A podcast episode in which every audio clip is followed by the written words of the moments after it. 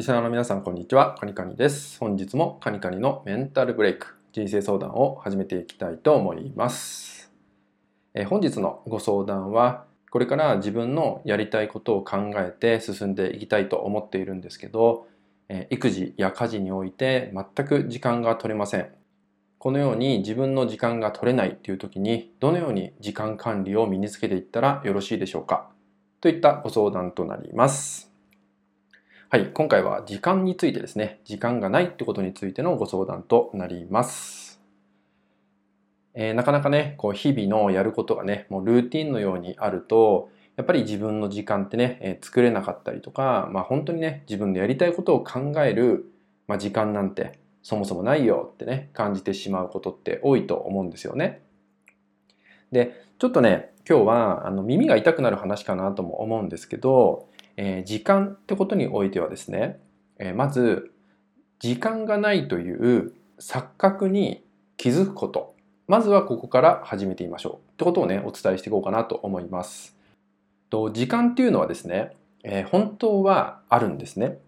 え作ろうと思えば、えどんなに忙しかったとしても自分の時間っていうのは、え捉え方次第では必ず確保できるものになります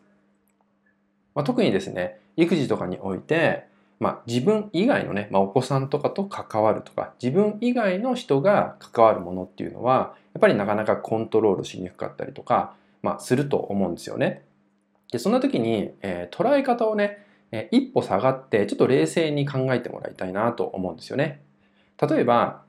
子育て育児においてすごく時間を割いてしまうだから自分の時間が作れないっていう時にじゃあお子さんってことにね視点を置いた時に、えー、そのね、えー、あなたが時間をお子さんにかけているってことがあると思うんですけど、えー、そこまでお子さんが、まあ、求めているかどうかっていうのを一度ね振り返ってほしいんですよね。もしかしたら自分がやんなきゃいけないとか、え私がついてなきゃいけないとかなんか常に自分の中でそうしなきゃいけないっていう無意識のルールってものもね作っている可能性が起きてると思うんですよね。でもしかしたらそんなことが自分の中で起きてないかっていうのを確認してもらえたらと思います。結構ですね、えー、お子さんとかと、まあ、僕も話す機会って結構あるんですけど、えー、意外とねそこまで求めてなかったりとか自分なりに考えてね自分でできることだったりとか本当は例えばお手伝いを自分でしたいとかなんかそういうことを考えているお子さんって結構最近多いんですね。ですのでもしかするとまあ、お母さん自身がですね自分で忙しくさせている可能性が非常に高いんですよ。でこれは別に悪いことじゃないです。悪いことじゃなくて、まあ、裏側にはしっかりとね愛情っていうのが隠れているからこそ起きてしまうことになるんですけどだからこそ一歩下がって考えてあげて果たしてねお子さんがそこまで全ての時間を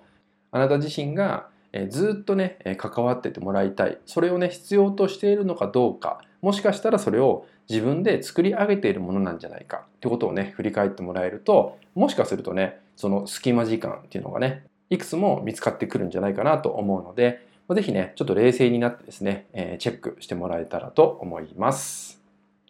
はい、それではですね、今回の内容は以上になります。最後までご視聴いただきましてありがとうございました。